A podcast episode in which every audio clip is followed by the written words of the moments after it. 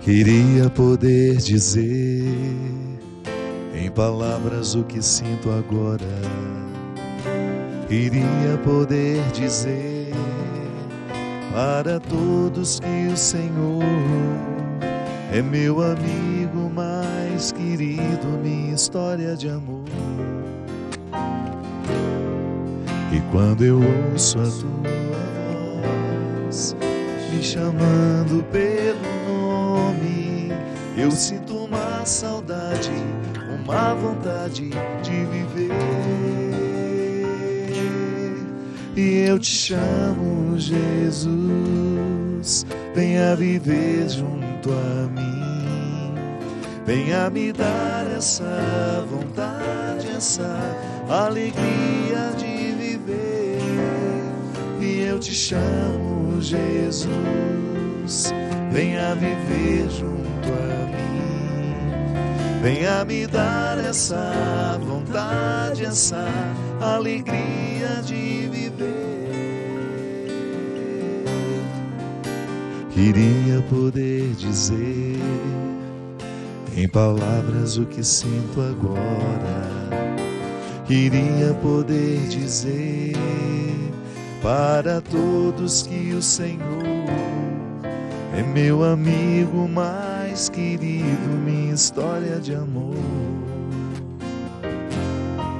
E quando eu ouço a sua voz me chamando pelo nome, eu sinto uma saudade, uma vontade de viver. E eu te chamo, Jesus, venha viver junto a mim. Venha me dar essa vontade, essa alegria de viver. E eu te chamo, Jesus. Venha viver junto a mim. Venha me dar essa vontade, essa alegria de viver. E eu te chamo, Jesus. Venha viver junto. Venha me dar essa vontade, essa alegria de viver. Muito boa noite, é com muita alegria que hoje nós começamos mais um programa de Direção Espiritual. Hoje, especialmente transmitido aqui de Brasília, a Casa da Canção Nova que nos acolhe, para a gente ter a oportunidade de chegar até você. Nessa semana em que nós estamos vivendo intensamente o advento, neste tempo de espera, de preparo, a fé cristã, ela está o tempo todo pautada sobre o conceito de esperança. Você já deve ter me escutado falar que a esperança só faz sentido quando ela é operante. Não sei se você já ouviu essa expressão. A esperança é operante. Porque nós não esperamos sentados. Não. Nós operamos enquanto esperamos. Isto é, nós preparamos aquele que nós esperamos. Preparamos a nossa casa para chegar à visita, sim. Não faz sentido esperar a visita sem preparar a casa para a visita. Então nós, que vivemos eternamente à espera da volta de Jesus glorioso, preparamos o nosso coração para que essa volta seja antecipada através das nossas atitudes. Sim, porque você pode muito bem acreditar, como a igreja prescreve, como a igreja nos ensina, que Jesus voltará um dia. Mas isso pode ficar muito distante. Isso pode ficar quase que sem nenhum comprometimento com a nossa vida prática. Mas se você pensa que você, através da sua atitude, do seu jeito de ser, você antecipa a volta de Jesus, aí ela ganha um significado diferente. Essa crença ganha uma dimensão existencial muito interessante. Sim, o cristão é aquele que antecipa a volta de Jesus através das suas atitudes. Onde existe um cristão consciente agindo de maneira cristã, sem hipocrisias, agindo de essencialmente de forma cristã, ali Jesus está voltando, não é verdade?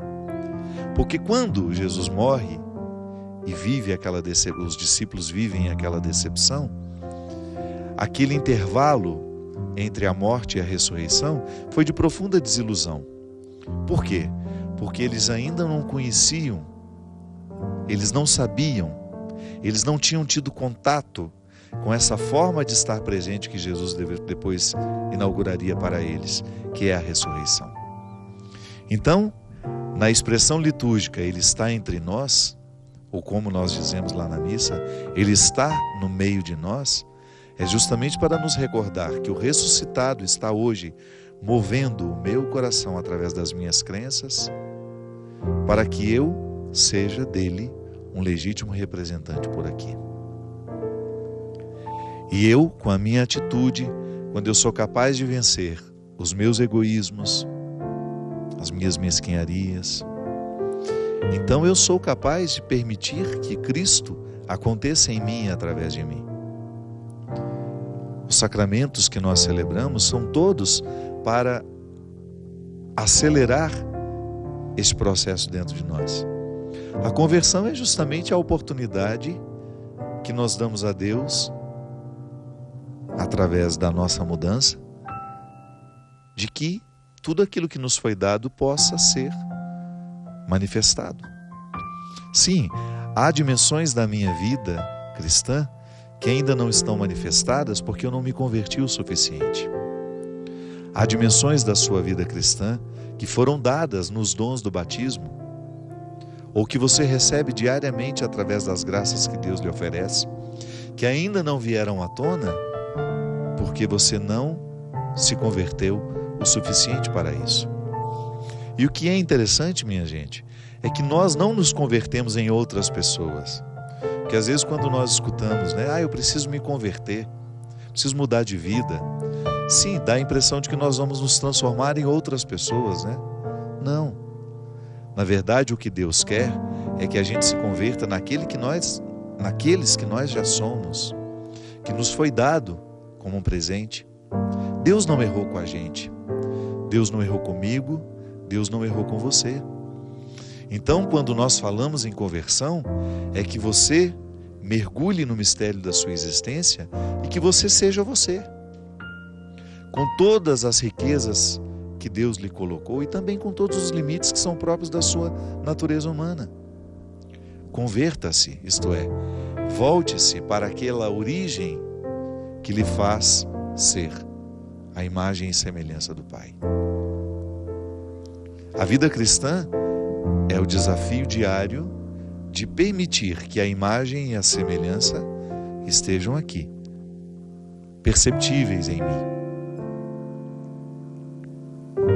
O convertido é aquele que, no exercício de sua originalidade, de sua humanidade, mostra esse Deus que lhe é inerente. Está aqui em mim. não posso arrancar de mim. Eu posso até ofuscá-lo, mas a casa continua sendo dele. Eu posso até impedir que ele se manifeste por causa do meu temperamento, por causa das escolhas que eu vou fazendo. Posso me transformar numa pessoa diabólica então eu desperdiço a oportunidade de mostrar esse Deus que me habita. E às vezes os meus obstáculos são grandes que Deus vai ficando escondido em mim. E eu acabo me transformando numa pessoa que onde chego causo confusão. Você deve conhecer muita gente assim. Ou já percebeu isso em você. Existem pessoas que são naturalmente perturbadoras. Elas chegam e a confusão se instaura, elas chegam e imediatamente é, o ambiente fica pesado, e em pouco tempo as discussões começam. O que é isso? Como que nós podemos explicar isso? É porque naquela pessoa está esquecida a consciência de que ela é um território do sagrado. E que por ser um território do sagrado, ela deveria ser naturalmente construtora de harmonias, de bem-estar, de vida. Mas tudo isso que nos foi dado de, de maneira igual. Deus não me deu mais dom do que deu ao José, do que deu ao João, não. Deu a todos nós igual. Agora, pode ser que Josélio tenha uma disciplina maior do que eu, e acelere essa vinda de Jesus na vida dele. Então Jesus volta através da vida do Jocélio com mais intensidade do que ele volta na minha. Pode ser que eu me transforme numa pessoa, pessoa perturbadora, numa pessoa maligna, numa pessoa maldosa, numa pessoa fofoqueira. E Deus fica ali ofuscado dentro de mim. Se Jocélio não tem, se ele, por causa do cultivo de vida espiritual, dificulta ou coloca obstáculos para essa fraqueza humana, ele vai se beneficiar de todos os dons que Deus deu a ele. Quando os nossos dons ficam mais fortes que os nossos defeitos, quando as nossas virtudes prevalecem sobre os nossos vícios, a transparência de Deus acontece. A imagem e semelhança fica mais perceptível àquele que nos observa. Eu fico pensando que o nosso desafio o tempo todo é justamente esse: a gente se transformar em pessoas boas, pessoas que fazem bem quando chegam, pessoas que tocam o coração das outras quando falam, pessoas que comovem quando olham, pessoas que transformam quando agem pessoas que pacificam porque escutam. São atitudes humanas, minha gente. Às vezes nós pensamos que nós precisamos ter dons sobrenaturais para transformar o mundo. Não. Acredite na sua humanidade e você já está munido de todas as graças que Deus já derramou nessa humanidade. Mas você precisa acreditar nela. Essa humanidade que é marcada pelo pecado, pelo limite, ela está santificada pelo Cristo. Não foi em vão o sacrifício da cruz, foi para nos salvar. Nós somos criaturas salvas. Mas se nós não proclamamos diariamente a salvação, nós vamos viver como se estivéssemos condenados. E isso é um prejuízo, porque a criatura que vive como se estivesse condenada, ela fica privada de oferecer ao mundo todas as graças que de Deus ela recebeu. Agora, quando nós assumimos a salvação na nossa vida, nós passamos a promover salvação por onde a gente vai. Sim, às vezes uma palavra bendita, bem intencionada, pode salvar o destino de uma pessoa. Às vezes uma palavra bonita, e quando eu digo bonito não é só a dimensão estética, não. Quando ela está plena de verdade, por isso ela é bonita, ela semeia no coração da outra pessoa vida nova. Quantas vezes eu fui semeado de vida nova por palavras que me chegaram pelos outros? Às vezes lendo um livro, lendo um trecho de um texto, eu sou semeado de vida, com vida. E essa vida me convida a viver melhor e a fazer o mesmo pelas outras pessoas. Essa é a vocação cristã. Antecipar a volta de Jesus através da nossa vida. E aí você tem todo o direito de acreditar na volta, na segunda vinda de Jesus. Mas comprometido com essa vinda que acontece através das suas escolhas, através do seu jeito de ser, que facilita Deus ser transparente em você. Ou então, se quiser dizer de maneira ainda mais simples, você oferecer a Deus o seu corpo diariamente, para que ele possa caminhar pelo mundo através de você, para que ele possa falar ao mundo através da sua voz, possa ver o mundo através dos seus olhos, ouvi-lo através dos seus ouvidos. É a continuidade do mistério da encarnação. O que nós vamos celebrar agora, dia 25 de dezembro, é a festa da encarnação. Celebramos agora no dia 8 a Imaculada Conceição, a virgindade de Maria, o berço puro onde Deus colocou seu filho, berço puro e humano ao mesmo tempo. Santificado, mas humano. E ali esse menino cresce, esse menino é semeado no mundo e depois vive a sua missão entre nós transforma o coração de quem passou por ele e deixa-nos, através da ressurreição, o desdobramento da sua encarnação. Aí é tão lindo compreender, por exemplo, a Eucaristia. Quando eu comungo do corpo e do sangue de Cristo, eu estou dizendo publicamente que eu aceito ser o lugar da segunda volta de Jesus. Não é essa da parousia que nós esperamos no final de todos os tempos, onde tudo será consumado. Não. Essa que eu tenho a oportunidade de viver hoje. Eu posso fazer voltar Jesus aqui através da minha vida, na vida do Josélio, da mesma forma como ele pode me oferecer esse Jesus. E quanto mais nós o partilhamos, mais ele vai sendo semeado. Porque aquele que o conhece passa a ser um anunciador daquilo que conheceu. Nós vivemos no último domingo, ou melhor, no penúltimo domingo, né? Osana Brasil, um momento tão especial. Ver a canção nova repleta de pessoas, acompanhando ali as pregações, os shows, as eucaristias. Confesso para vocês, enche o meu coração de esperança. Porque se 10% daquelas pessoas saem dali mais purificadas do que quando chegaram, se Deus tem a oportunidade de ser mais transparente nos lugares onde aquelas pessoas vivem, você que esteve no Osana Brasil, você que esteve ali naquele solo, que acompanhou em loco tudo o que aconteceu ali, se você levou as graças do Osana para o seu local de trabalho, as pessoas que trabalham com você foram beneficiadas com a sua conversão. Você pôde oferecer Jesus a elas. E você pode continuar oferecendo. Não deixe as graças do Osana morrerem. Você continua podendo oferecer aquilo que você gratuitamente recebeu através da sua paciência, da sua generosidade, da sua solidariedade. E aí você pode elencar todos os valores que são próprios de Jesus. Sim, porque quando nós olhamos para Ele, nós descobrimos como nós devemos, em quem devemos nos tornar. Sim, porque a semente de Jesus já foi semeada em você.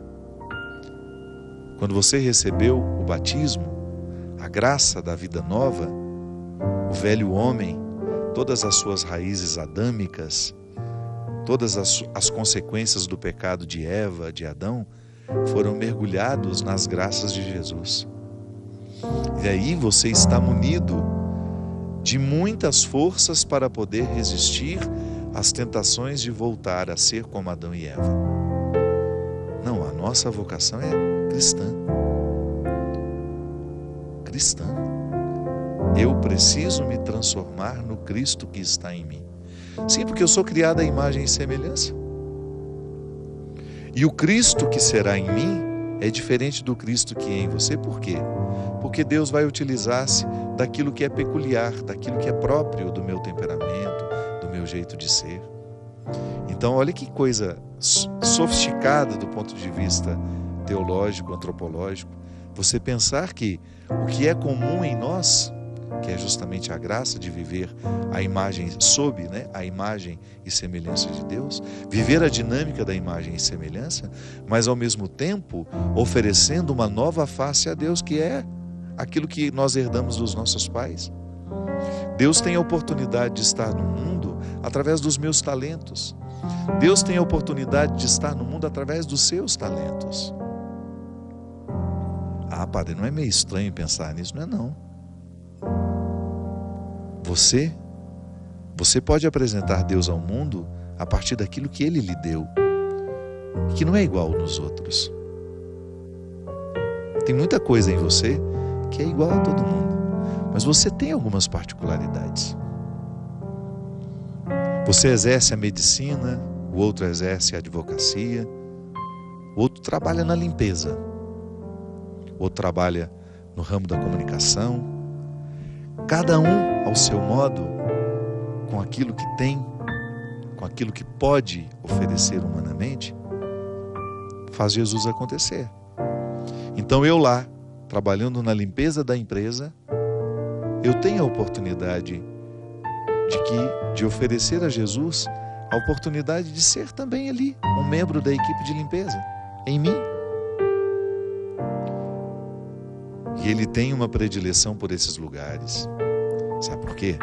Onde existe um coração marcado pela simplicidade, ele não encontra muito obstáculos para acontecer. Por isso ele gosta de gente simples. Por isso ele acontece mais facilmente em pessoas simples. E não confunda simplicidade com pobreza, viu? Porque às vezes nós ficamos pensando que Deus é um privilégio só dos pobres. Não. Deus é um privilégio dos simples. Há pobres que são orgulhosos, há ricos que são simples. Não pode ter orgulho. O que é o orgulho? O obstáculo para que um dos muitos obstáculos para que a imagem e semelhança não aconteçam em mim. Não surtam efeito, né? Esses dois atributos, eu sou imagem e semelhança de Deus. Esses atributos não surtirão efeito se eu estiver com os obstáculos do preconceito, se eu estiver com os obstáculos da mentira, os obstáculos da traição, os obstáculos da infidelidade, da corrupção, da crueldade, da injustiça. Então, eu, sendo quem eu sou, levo Jesus comigo para ele ser nos lugares que eu estou humanamente. Da mesma forma como ele pôde estar na Galileia estar com tantas pessoas no templo, nos mercados, nas praças, nas estradas, onde Jesus esteve, ele passou e fez o bem.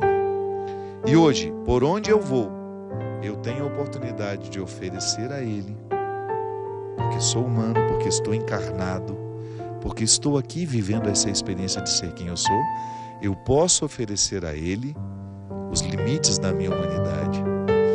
E quanto mais eu consigo vencer esses limites da minha humanidade, auxiliado pela graça dele sempre, maior é a possibilidade que eu tenho de me sentir um homem realizado. Sim, gente, porque em última instância é isso que nos faz dormir tranquilos com a vida que a gente vive, é o bem que a gente faz. É muito bom a gente saber que nós não estamos engrossando a fila dos que, dos que roubam, dos que mentem, dos que destroem, dos que são injustos. É muito bom a gente ser é, pessoas corretas. Você perceber que você está exercendo a oportunidade de ser, ser quem você é, com responsabilidade dormir tranquilo com as escolhas que nós estamos fazendo. Isso é maravilhoso. E isso nos coloca justamente dentro dessa vocação. O cuidado, o zelo pelo comportamento é sim um exercício de conversão. Porque eu posso me transformar num homem mentiroso, mas não foi assim que Deus me criou. Eu posso me transformar num homem injusto, mas não foi assim que Deus me criou. Então, eu me converto para ser quem Deus me criou. Eu me converto para ser verdadeiramente quem eu sou e não aquilo que ao longo da vida eu fui me tornando. Esse tempo do advento, que é o tempo da esperança operante, é o tempo que você tem justamente para pegar essa matéria-prima da sua vida e colocar as coisas em ordem. Fim de ano é, nos ajuda a pensar nisso, né? Toda empresa precisa fazer balanço no fim de ano para ver se está tomando prejuízo ou se está tendo lucro. Drummond de Andrade dizia que foi muito inteligente quem inventou essa história de dividir o tempo. Esse ano agora termina e começa em 1 de janeiro. Foi muito esperto quem criou essa história, porque essa divisão, essa sensação de que nós estamos entrando num novo ano, provoca dentro de nós o desejo de fazer revisões, de aprimorar o que precisa ser aprimorado e julgar fora o que precisa ser julgado fora. Sim, conversão é isso, né? Você vasculhar a sua vida e descobrir o que que favorece o seu crescimento e o que que dificulta. Não é inteligente nós continuarmos insistindo em comportamentos, atitudes que não nos edificam. Não é inteligente, não é interessante a gente desperdiçar a nossa vida com hábitos que não nos fazem viver. É interessante porque às vezes a gente se percebe assim, né? Cultivando hábitos que nos matam. Semana passada nós tivemos a presença da doutora Gisela, que falou sobre a fertilidade que o alimento nos proporciona.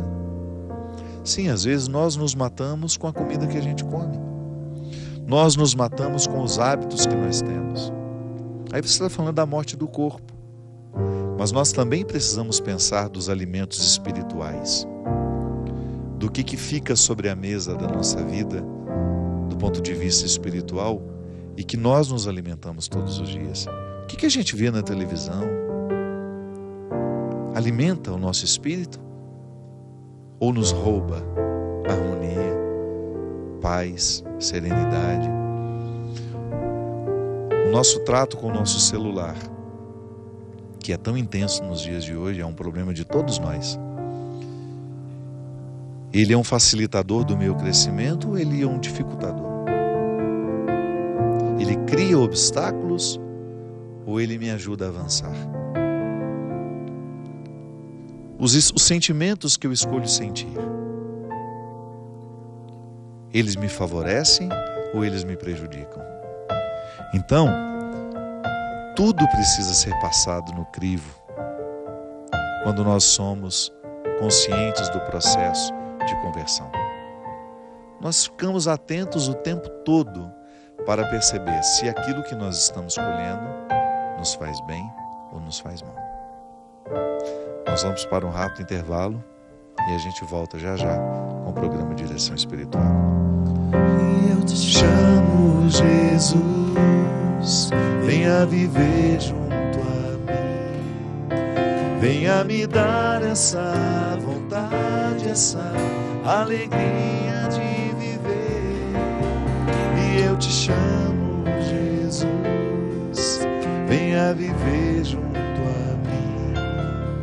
Venha me dar essa vontade, essa alegria.